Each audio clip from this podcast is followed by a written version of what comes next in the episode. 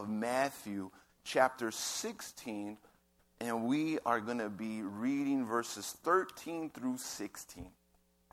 Matthew chapter 16, verses 13 through 16.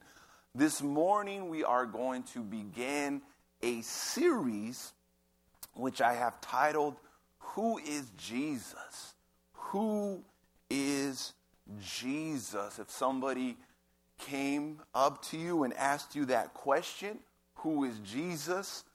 What would you say? How would you respond?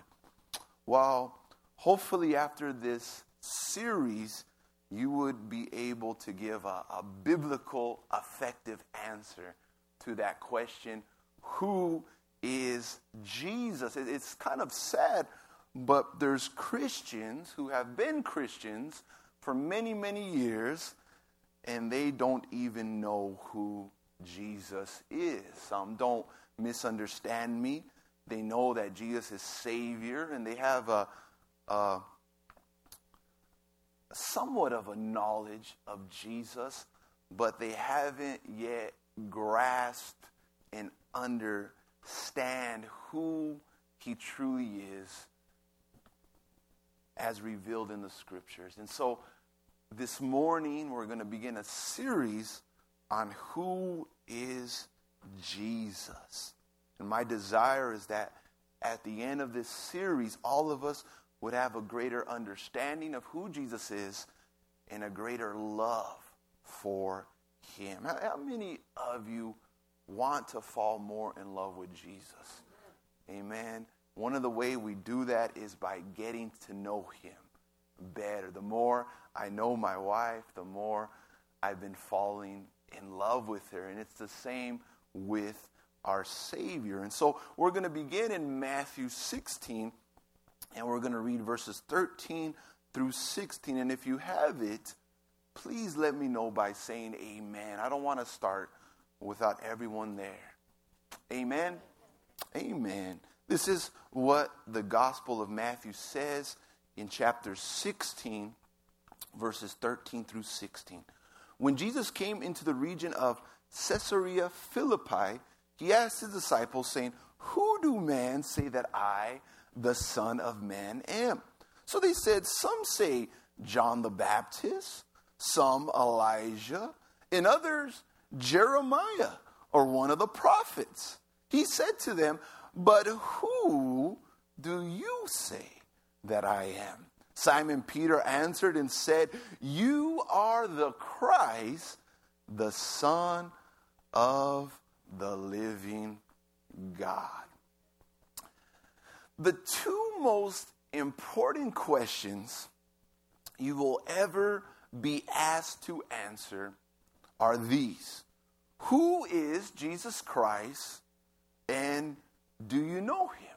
Who is Jesus Christ and do you know him? Those are the two most important questions you will ever be asked. Upon these two questions hangs your eternal destiny. You cannot be wrong about these two questions and be right with God. There's no middle ground to these two questions. It's all or nothing. Either you know who Jesus is or you don't know who he is. Either you know Jesus personally, either you have a relationship with Jesus or you don't know him personally, you don't have a relationship with him. It's, it's very black and white, but upon these two questions hangs everything salvation, abundant life, forgiveness of sins, eternity, heaven, and hell. Upon these two questions hangs everything.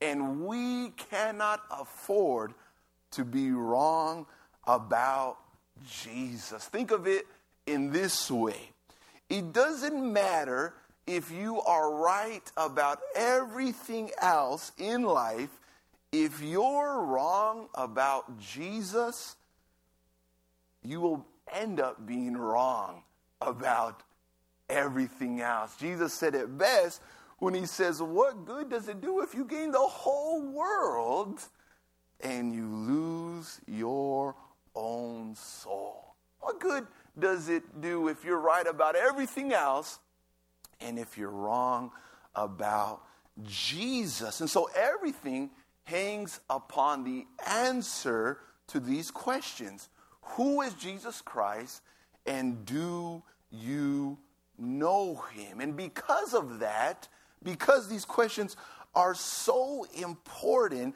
this morning it's so important that we know precisely who Jesus is and that we know him personally in our hearts. You know, throughout church history to the present day, many people have given answers regarding who Jesus is, and sadly, to their own destruction, they've missed the mark miserably. And, let me share with you what I mean. Some people answer that Jesus is who their emotions say he is. The Jesus of their emotions and feelings and imagination. I like to call it the make believe Jesus, the Jesus of whoever I want him to be and whatever I'm feeling at this moment. Some people say that Jesus is who a popular song says he is. The Jesus of the music industry, the Jesus that you sing in the club, the Jesus that you, excuse my language, bump and grind to, the Jesus walks type of guy. Some people say that Jesus is who a painting says he is. The Jesus of art, the Jesus of the art industry, a pretty boy, light skinned, blue eyed Jesus. Some people say that Jesus is who the television says he is. The Jesus who wants you to be wealthy and healthy and prosperous. The Jesus that wants you to have your best life now. I like to call it the millionaire Jesus. Some people say that Jesus is who the New Age movement says he is. The Jesus who is a positive force or energy in the universe. A Jesus who doesn't make demands upon your life, but simply someone who wants you to feel good. I like to call it the yoga Jesus.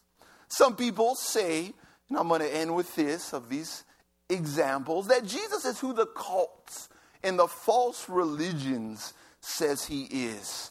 The good Jesus, the wise Jesus, the great teacher Jesus, but the he is not God Jesus. And so you have throughout church history, even to this present day, of many people who have tried to answer the question of who Jesus is, but they have missed the mark miserably. Listen to this believing upon any other Jesus other than the one revealed in the Holy Scriptures only leads to eternal destruction. Believing in any other Jesus, doesn't matter how good your intentions are or how much you think you're right, believing in any other Jesus other than the one revealed in the Bible will send you to hell. It damns the soul. Let me give you some illustrations of what I mean. Trusting another Jesus other than the one revealed in the Bible is like a dying man taking the wrong prescription. It will not cure him, it will only speed up his death. Trusting another Jesus is like a drowning man grabbing the wrong rope. It will not save him, it will only submerge him. Trusting another Jesus is like a snake bite victim taking the wrong antidote. It will not heal him, but it will only speed up the poison. Trusting another Jesus is like a lost traveler walking across a washed out bridge. It will not take him safely to the other side, but it will only bring about his own destruction. Trusting another Jesus other than the one revealed in the scriptures only leads to eternal destruction. And this morning, none of us can afford to be wrong about Jesus. We can't afford to be wrong about the Lord Jesus. We need clarity. We need truth. We need accuracy concerning Jesus because our eternal destiny it hangs upon our understanding of who he is and what we do with him. And so because this question is so important because so much is at stake with it for the next few weeks i'm going to try to answer that question a biblical answer who is jesus?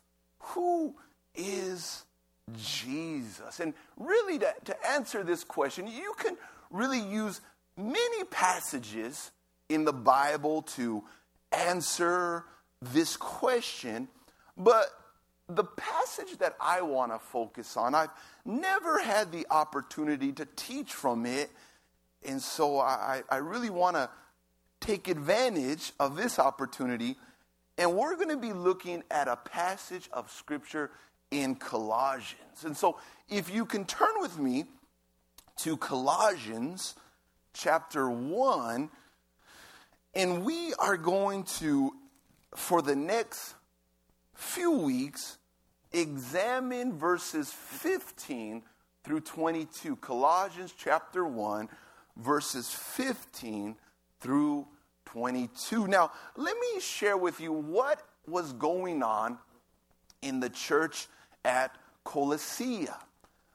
At the church in, in Colossia, there were false teachers who came in, who infiltrated the church, and they began to teach another Jesus. They began to spread destructive heresy. What does the word heresy mean? Simply false teaching, false doctrine. These teachers went to this church and they began to share with the church that Jesus was not fully God, that Jesus was not fully man, but he was something halfway in between. They began to deny the deity of Christ, that Jesus was God, and they also denied the humanity of Christ, that Jesus was a man. And when I think of that, I think that that's like a bridge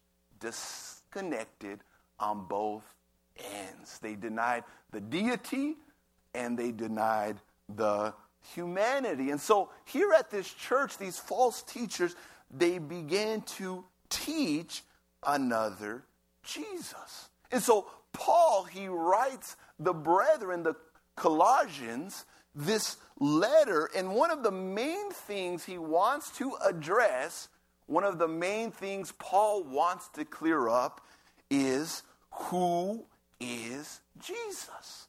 Paul wants to bring clarity and accuracy and truth concerning Jesus to the Colossians. And so Paul writes them this letter, and in verse 15 through verse 22, Paul, under the inspiration of the Holy Spirit, he writes one of the most precise, profound description of Jesus Christ found in the entire Bible. Phrase upon phrase, line upon line, verse upon verse, these descriptions of Christ, they, they serve as a gold mine of truth regarding the Lord Jesus Christ. Under the inspiration of the Spirit, Paul, in, in these short verses, he answers the question once and for all who is Jesus Christ? Now, one thing I, I want to share that's very interesting is verse 15 through verse 22. Many people believe that this portion of scripture it served as one of the very first Christian hymns ever to be written. And we refer to it as the Colossian hymn. If you want to know what the early church used to sing during their services, they used to sing scripture. Throughout the New Testament, we have various examples of portion of scripture that used to be sung by the early church as hymns. Let me give you a, a few more examples if you would ever want to look them up. John chapter 1, verses 1 through 18, that's what we refer to as the Logos hymn. That was sung by the early church. You got Philippians chapter 2, verses 5 through 11. That's called the Christ hymn. 1 Timothy 3:16 and there's a few more there in the scriptures but throughout the New Testament we have different portions of scripture that used to be sung by the early church and here in Colossians is one of them we refer to it as the Colossian hymn that's pretty neat if you think about it that the early church they used to sing Scripture. Amen. That they just had such a, a high esteem and reverence for the Word of God. And another reason why they would sing it, because that would help them to memorize it, and that would help them to be familiar with what they believe concerning Jesus. And so this morning, we're going to take this Colossian hymn and we're going to look at some truths about Christ found in it. You know, I'm going to share with you five truths concerning Jesus taken from this Colossian hymn. But this morning, we're just going to start with the first one. I don't have time to give you all five of them, and so we got to break it down in about a three week study. If I would do all five, we would finish when the Spanish service finishes. Amen? And then my dad would fire me. Just kidding. He probably wouldn't fire me, but he'd probably get a little upset. so, so I'm going to share with you truths concerning Jesus taken from this Colossian hymn. And I want you to do me a favor. I want you to write these truths down. Take notes. But I don't simply want you to write it down on a piece of paper because the chances are you're probably going to end up losing that paper. And I'm not making fun of you or condemning you, but we're just being honest. We take notes at church, and a lot of times we lose them. So I don't want you simply to write it down on a piece of paper, but I want you to write it down in the margins of your Bible, that they will be there for you to go back, to remember, to think about, ready when you need to use them. Write it down in your Bible this morning, and most importantly, write it down in your heart. This is what I'm going to do. I'm going to give you some silver bullets to combat the wolves. How many of you know there's wolves out there? Amen? False teachers, false cults, false religions. There's wolves out there, and we need some silver bullets. And I'm going to hook you up with one this morning, but eventually five. I'm going to get you loaded and ready to go. Amen? So when that knock comes on your door, you don't have to run to the bathroom but you can be ready to open it. So let's begin, unless you have to use the restroom, of course.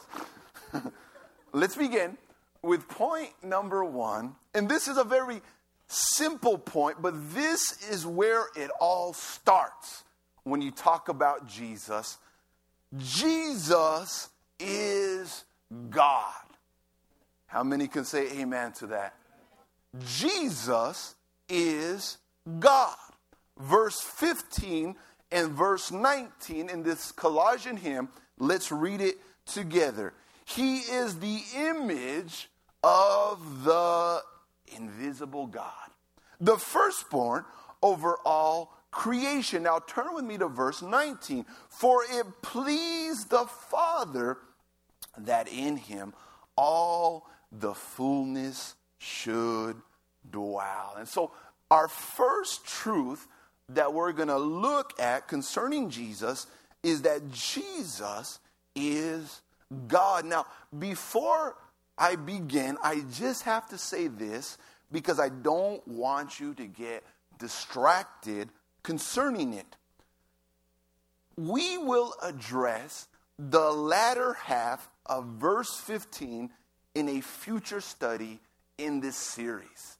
When Paul says he is the image of the invisible God, the firstborn over all creation, we will cover what Paul means when he says Jesus is the firstborn over all creation. So don't get um, impatient, don't get a little distracted with that phrase, with the latter half of verse 15.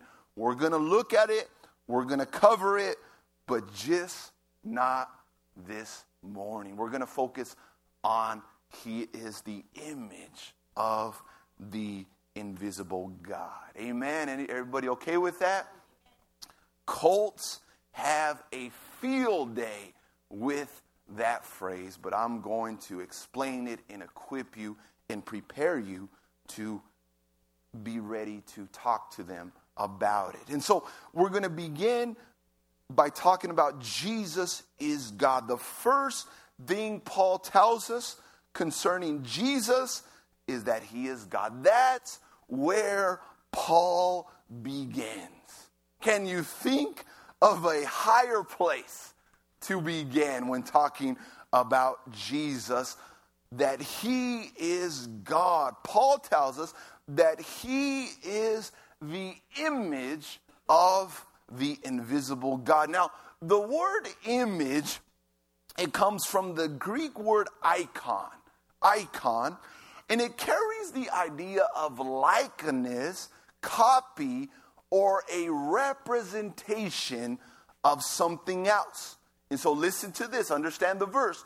When Paul tells us that Jesus is the image of the invisible God, Paul is telling us that Christ is the perfect image and the exact likeness of God. This is a statement of Christ's deity. Now, I'm going to use the word deity a lot in this morning's study. That simply means that Jesus is God. It's another word to say that Jesus is divine that Jesus is God. And Paul tells us that Jesus is the image of the invisible God, the exact likeness of God Almighty. Now, the Bible teaches us that God is invisible. And you don't have to turn there, but you can jot down this verse, 1 Timothy chapter 1 verse 17 Paul says, Now to the King, eternal, immortal, invisible, to God alone, who is wise, to be, be honor and glory forever and ever. And so the Bible teaches us that God is invisible. Now, because God is invisible, no one has ever seen God. And we read that in 1 Timothy chapter 6, verse 16. Now, the reason why God is invisible and the reason why no one has ever seen God is because God is spirit. God is not a physical being, He's not physical by nature, but God is pure spirit. And we read that in John 4, verse 24. God is spirit, therefore, God is invisible. God does not have a body. God does not have body parts. Now, I know some of you are saying, well, Adam, what about in the Old Testament when we read about the eyes of the Lord and the arm of the Lord and the mouth of the Lord? What about that, Adam? Isn't that telling us that, G- that God has a body? No, it's not. Those are merely figures of speech used to communicate to us certain attributes of God. When it talks about that God has eyes, it's speaking that God sees all things, that God knows all things. When it's talking about the arm and the hand of the Lord, it's talking about God is all powerful. God has all the strength. When it talks about the mouth of the Lord, it's talking about the authority of God. But don't get confused. God does not have arms, God does not have eyes like we do. God is spirit, He is invisible. We cannot see God. But this is the beauty about it.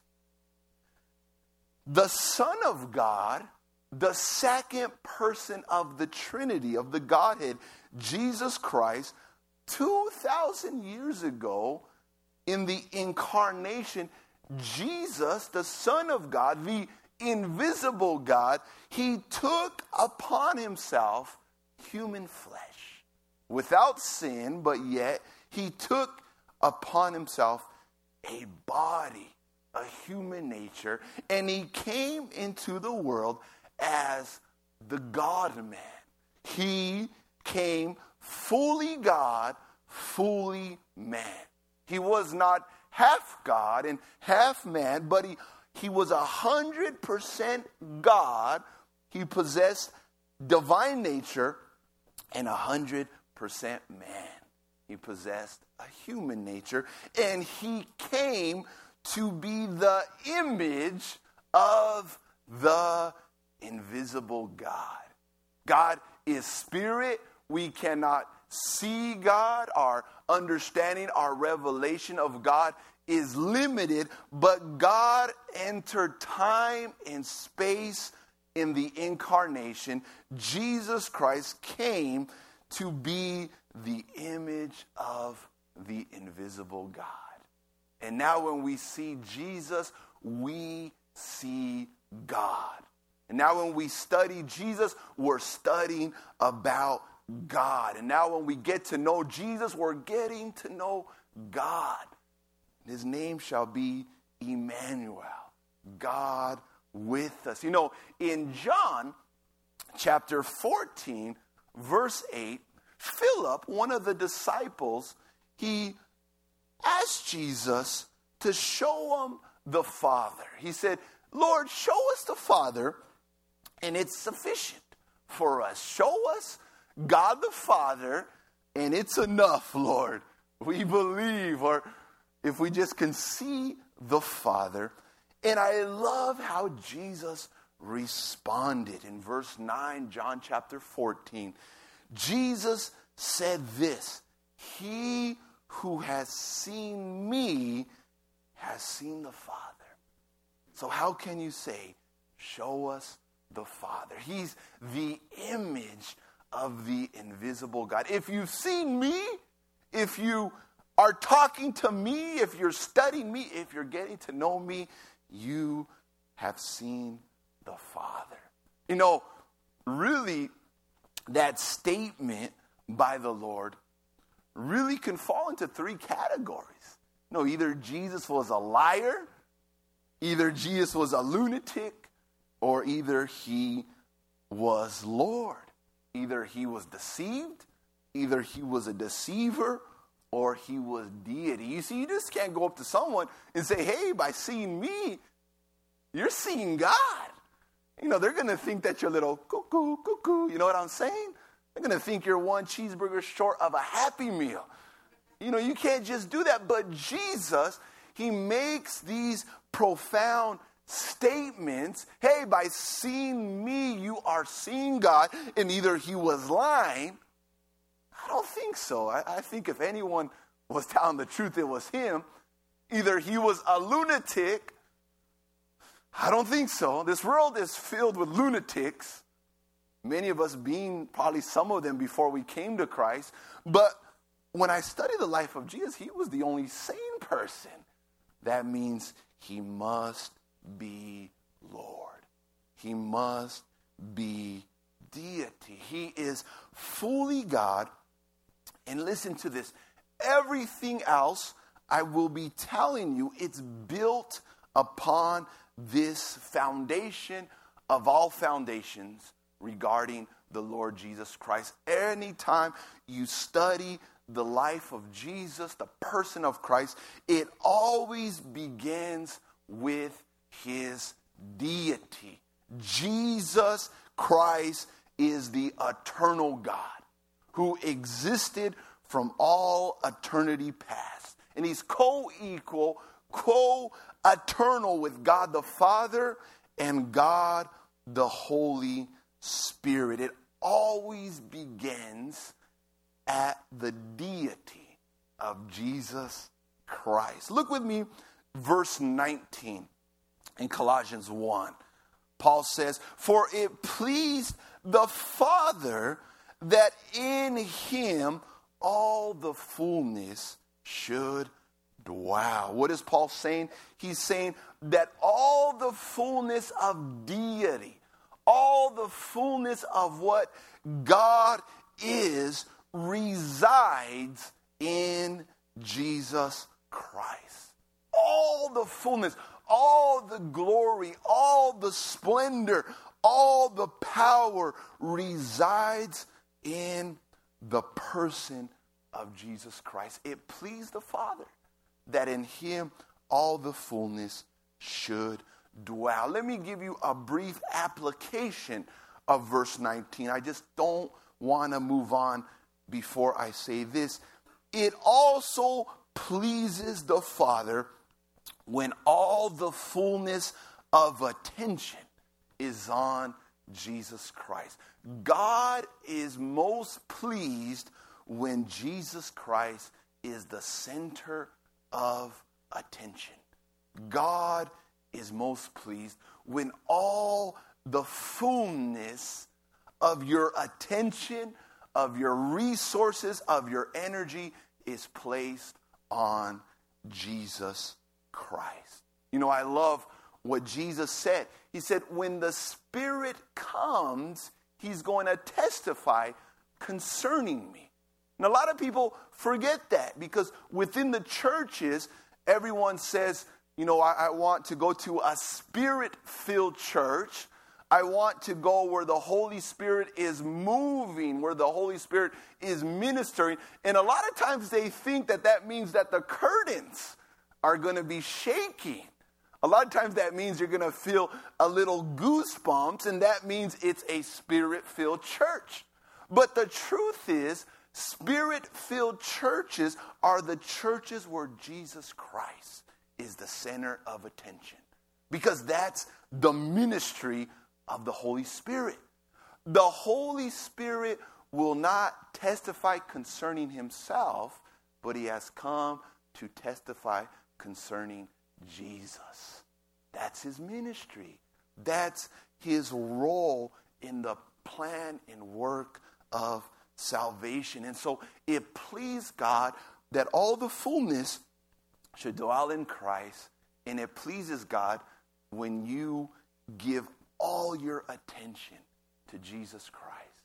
Know how sad it is that a lot of times we give the fullness of our attention to work, to family, to school, to activities, and Jesus gets the leftovers. That does not please the Father. That's a dishonor to the Father when we kind of say, Father, you sent your Son to die the most excruciating death on my behalf I receive it. I thank you for my salvation, but I just don't have time for your son right now. I'm sure the father is brokenhearted when we give anything other than all to his son. Turn with me to chapter 2, verse 9. Look at this other verse. Remember, Paul is trying to combat these false teachers who are preaching and teaching another Jesus. And he throws in another verse for us in chapter 2, verse 9. He says, For in him, in Christ, dwells all the fullness of the Godhead bodily. All the fullness of God Almighty dwells in bodily form in Jesus Christ. And so, the first thing we learn, the first thing we need to talk about is Jesus Christ is God. Now, this truth, this point, it's really the point of departure between biblical Christianity and every false cult and every false religion. The, the first thing that you really want to examine about a movement, about a religion, about a cult is whether or not they believe Jesus is God. Because every cult, every false religion has a lot of things in common. One of them is they deny that Jesus is God. You know, at times people ask me, hey, you know, my family member has found this church. I'm a little worried. I've never been there. I don't know what they believe. Can you check it out for me? And so I'll go online and, and look at their, their statement of faith, their, their, their doctrine. And one of the first things I look for is do they believe that Jesus is God? Because if they don't, get out of there. that church, that belief system, they're on a, a one way journey to hell if you don't believe that Jesus is God. Unless Jesus is God, there's no true saving faith in Christ. Listen to this. Now, some might say, Adam, this is a little radical, this is extreme. No, it's not. There's no salvation unless Jesus Christ is God. There's no salvation. There's no eternal life. There's no forgiveness unless Jesus Christ is God. You might know someone who's from a different religion, who's from a, a different belief system, and they might believe in a Jesus, but they will say he's not God. He's a created being. He was a good man. He was a prophet, but I don't believe he's God. No matter how much we love those people and how much we want them to be saved, unless Jesus is God, there's no salvation. That, that's an essential doctrine that is essential in the salvation of someone's life. And so it begins with this first truth Jesus is God. And this is what we're going to do. This morning, I'm going to share with you three reasons taken from the Bible why we believe Jesus Christ is God. You know, we've read it. You know, we've seen it in verse 15 and verse 19 and chapter 2, verse 9. And so we've already seen it, but now I want to make a, a, a bigger case. And what I want to do is I want to equip you this morning because many of you come across others who passionately don't believe that Jesus is God. And they're able to even show some verses, although they misinterpret them, that it would seem that their views are correct. But this morning, I'm going to give you reasons and I'm going to make the case why we believe Jesus is God.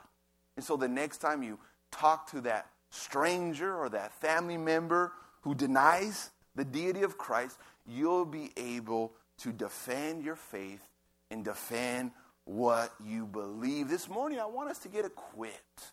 You know, when we come to the church, when we come to service, you know, we come for, for many reasons. We come to worship and, and glorify God, but we also come to be equipped and edified.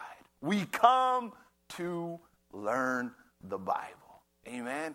And that's what we want to do this morning. We want to just learn the Bible. We want to grow in our understanding of who Jesus is. And we want to start learning why we believe certain doctrines, certain truths.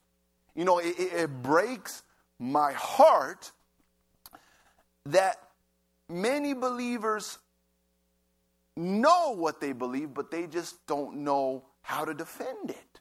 If I ask the question, how many believe in the Trinity, that God is one and yet God is three, everyone would say, Amen. I believe it. If I asked you, show it to me in Scripture, you would say, I don't know. Give me some time. Let me Google it. Let me search it out. You know, let me, let me call Adam. Let me call Chito. Let me call Brother Edgar, you know, if I can get a hold of him. And I'm not saying that to put you down in no way. I'm not even trying to go there. I'm just saying that because I want to encourage you hey, it's time for us as a church, as a body of believers, to be students of the Word and to be prepared, to be equipped. You know, it's sad, but there was a survey taken, and it was shown that the denomination that knew less about the Word and less how to defend their faith was the Pentecostals. That they were the most illiterate when it came to the Bible. And when I read that, I, it broke my heart. And I said, Lord, hopefully here at Templo Victoria, we could try to put that statistic a, a little up and, and we could equip the saints. And so that's what we're going to try to do. And I want to share with you three reasons why we believe Jesus is God. And it's in your notes. I took the time last night, even though I was a little hungry, but I said, I'm going to make this outline. And the Lord gave me the grace. And I, I, I put some of the references and some of the points. So let's look at the first reason Jesus possesses divine attributes. Jesus possesses divine attributes. The Bible teaches us that Jesus possesses attributes, qualities, characteristics that only God possesses. Let me share some of them with you. Let's look at five. Jesus is eternal.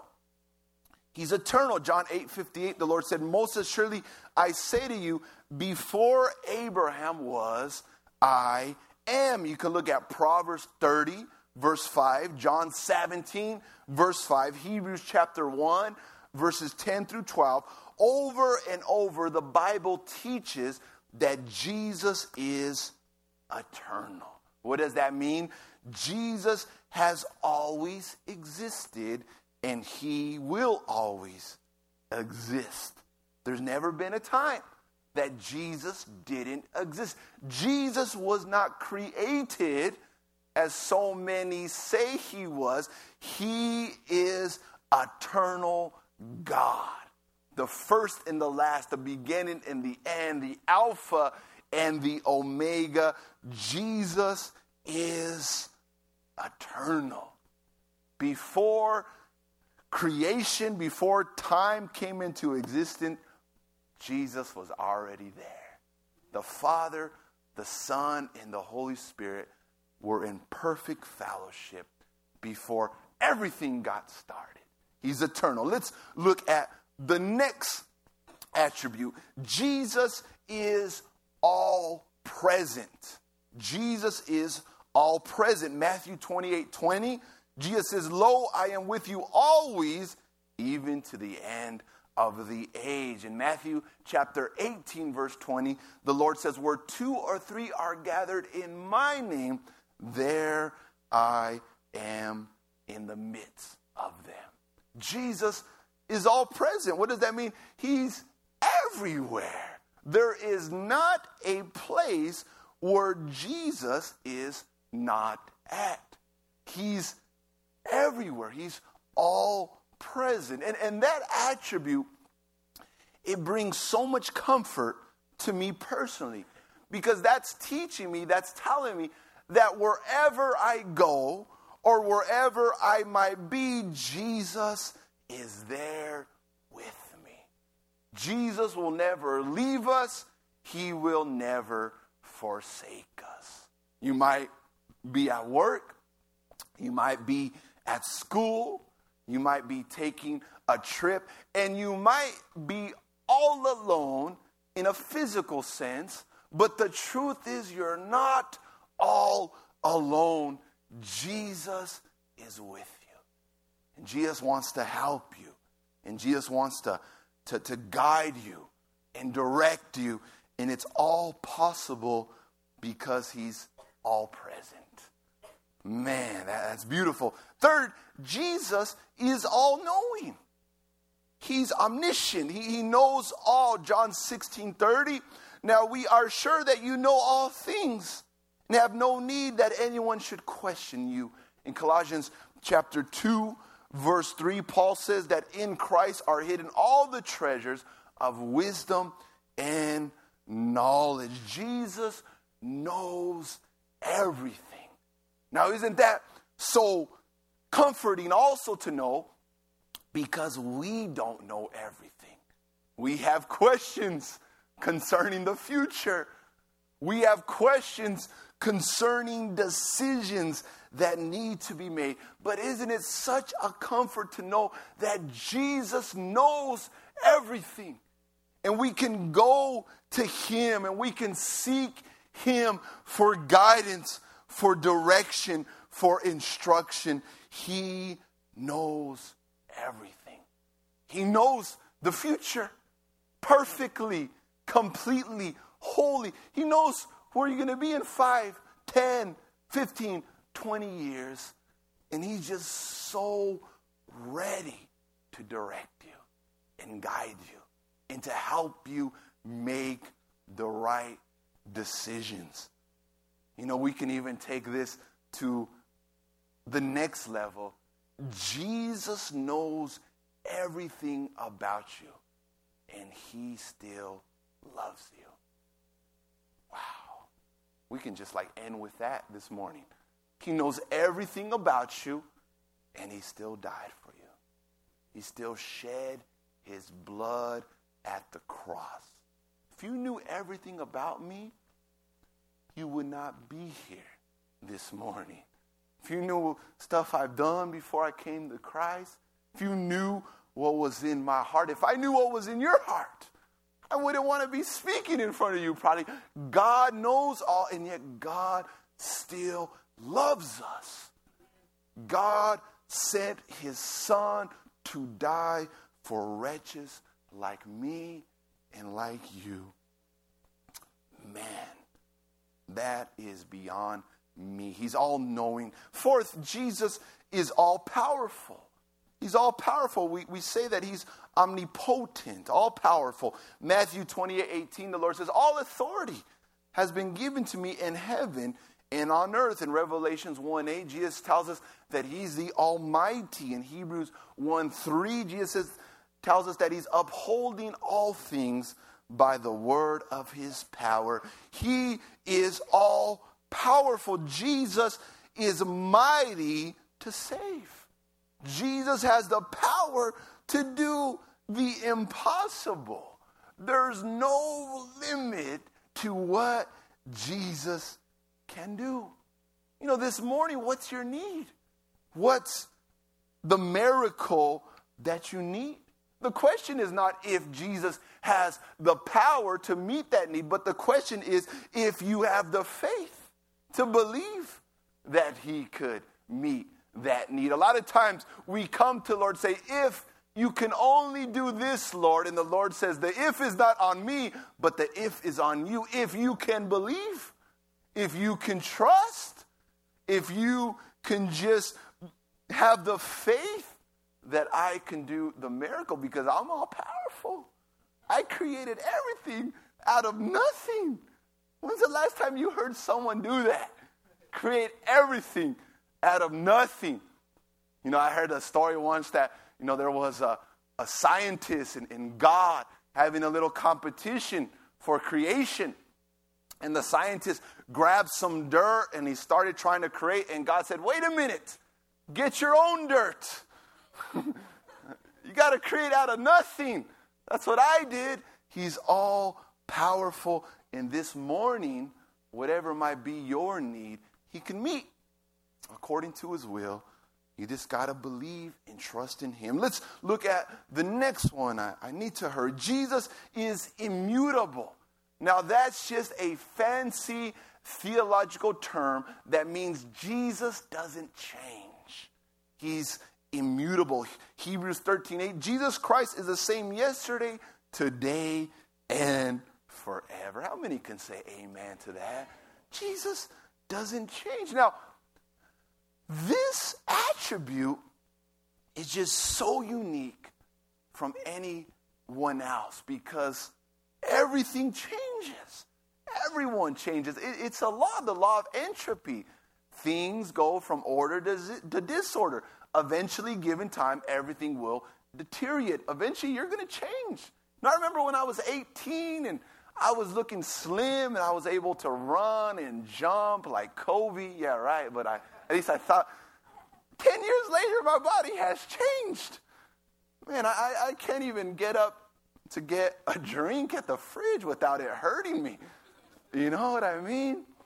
Just to answer my phone, I have to stretch because I, I might pull a muscle. You know, things change. I change. You change. Emotions change. Work changes. Our circumstances change. But Jesus never changes. He's the unchanging rock by which we must build our lives upon. Build your life on Christ. You might bend, but you will not break because He never changes. There's a hymn that says this On Christ, the solid rock I stand, all other ground is sinking sand. And if your life is not built on Jesus, you will sink. You will go down because life is too hard. But if you build your life on Jesus, the storms might come, the waves might hit, but you will not go down because Christ is the unchanging, immovable rock. And so we see these divine attributes. Let's look at the next thing. Jesus is not only possesses divine attributes, but Jesus is called divine names. Throughout the Bible, Jesus called names that only God can be called. Let, us look at some of them. Jesus is called God in John 1 1. In the beginning was the Word, the Word was with God, and the Word was God. Now, um, there's certain cults who translate the end of that verse, the word was a God, but that is a mistranslation. If you look in the Greek language, John literally said, God was the Word. He put God first to emphasize the deity of Jesus Christ. Um, in John 20, verse 28, Jesus is called Lord in God by the Apostle Thomas. In Romans 9 5, Jesus is called the eternally blessed God. In Titus 2:13, Jesus is called the great God and Savior, looking for the blessed hope and glorious appearing of our great God and Savior, Jesus Christ. In Hebrews chapter 1, verse 8, God the Father calls Jesus God. Doesn't get any more clear than that. But to the Son, he says, Your throne, O God, is forever and ever.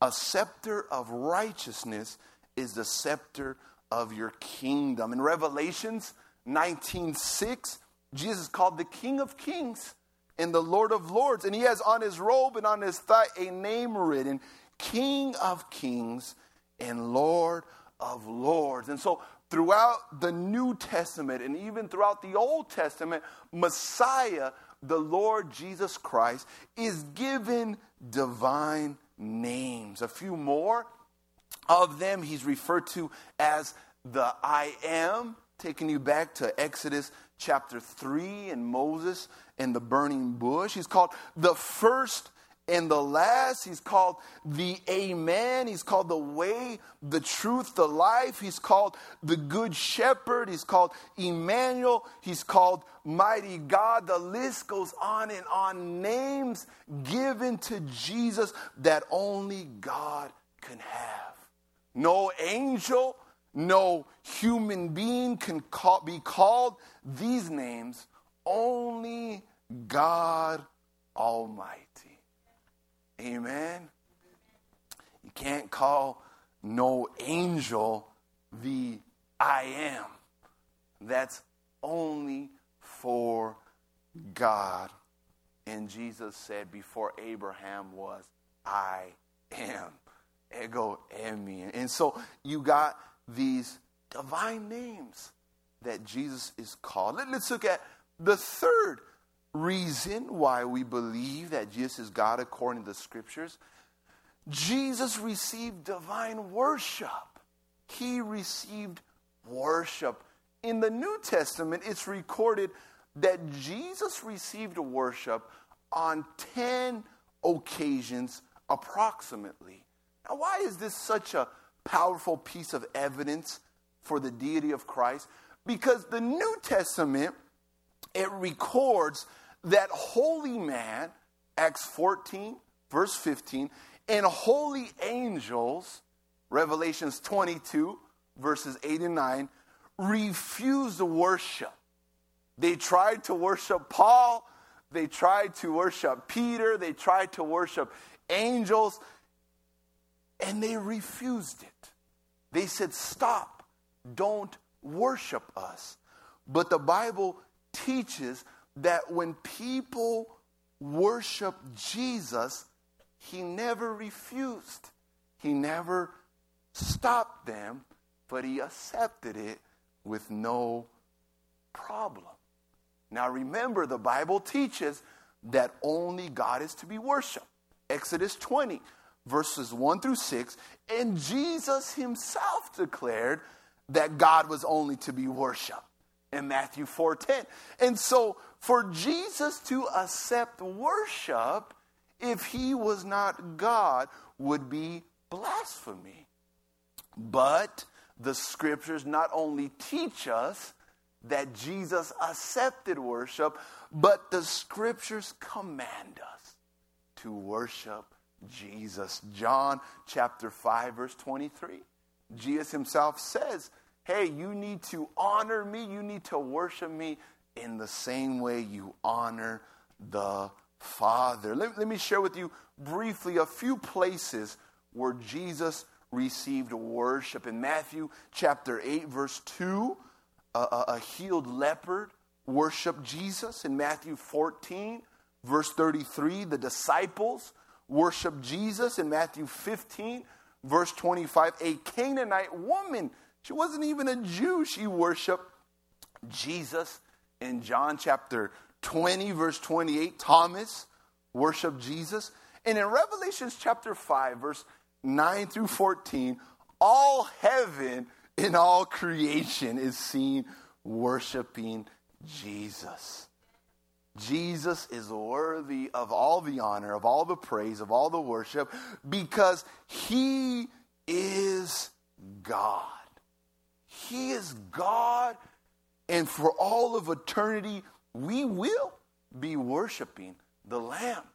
But listen to this you don't have to wait until eternity to worship the Lamb because you can worship Him this morning, this week, this year, for the rest of your life.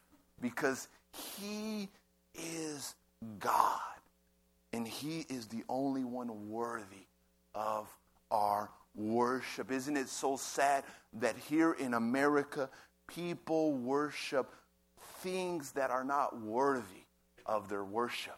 Some worship sports, some worship stars and movies, some worship relationships, boyfriend, girlfriend, some worship money, and none of those things are worthy of our worship. Only Jesus Christ. And Jesus Christ will only satisfy your desire to worship because God has built us with a longing, with a desire to worship, to seek something outside of ourselves. And a lot of times we're seeking the wrong things, but we need to seek Jesus, for he is worthy. What did Jesus say to the Samaritan? Drink from these waters, and you'll thirst again. but if you drink from the water that I will give you, you will never thirst. Amen. And so we see that Jesus possesses divine attributes, that Jesus is called divine names, and that Jesus received divine worship.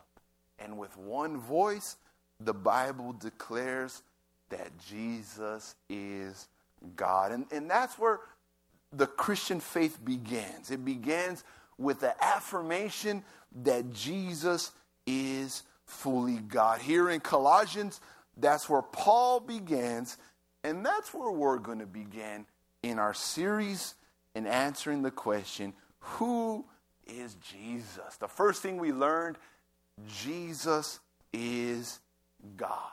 And everything that I will say in the future in this series, it's built upon this truth. Jesus is God. If Jesus is not God, he can't be the creator. If Jesus is not God, he can't be the sustainer. He can't be Lord. He can't be Savior unless he is God. And that's why we begin at the top. We kind of begin at Mount Everest. You know, Jesus is God, and everything about him follows that truth. And I just want to end by saying this. I'm going to end in a few minutes. And I want to say this because Jesus is God, there's serious demands that that places upon our life. So listen to this. Because Jesus is God, every one of us this morning must worship him. Because Jesus is God, every one of us this morning must adore him. Because Jesus is God, every one of us must bow before him. Because Jesus is God, every one of us must reverence him. We must obey him. We must give to him all allegiance and all loyalty every moment of every day. Because he's God we must understand that Jesus is not making suggestions, He's not helping us with hints on how to prosper, He's not trying to make us feel good with ideas. But when Jesus speaks, He speaks with absolute authority. Because He's God, He has every right to tell us what to do. He has every right to make demands upon our life, and we have an obligation to obey Him, to serve Him, and to worship Him because He is God. He has the authority, He has the right, He has the power to make demands upon our lives. And if we don't obey, if we don't listen, serious consequences because he is Almighty God. And this morning, recognize the deity of Jesus Christ. Listen to this. It's time for us to put Jesus in his proper place. As the church, as Christians, it's time for us to put Jesus in his place he is God. And we don't treat him like God a lot of times.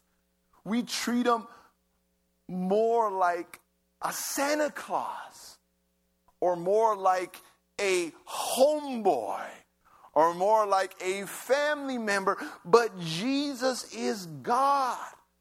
And, and put him in his proper place in your life. How high is your view of Jesus Christ? How high is your view? How big is your God? How big is Jesus in your life? What's your view? What's your concept of Jesus? Do you still see him as a little baby in a manger? Do you still see him on the cross? Do you still see him with blue eyes and nice skin like the portraits portray him? Or do you see him as God Almighty, creator of the heavens and the earth and the seas, who has all authority and all power? That when he speaks, it's as the sounds of rushing waters.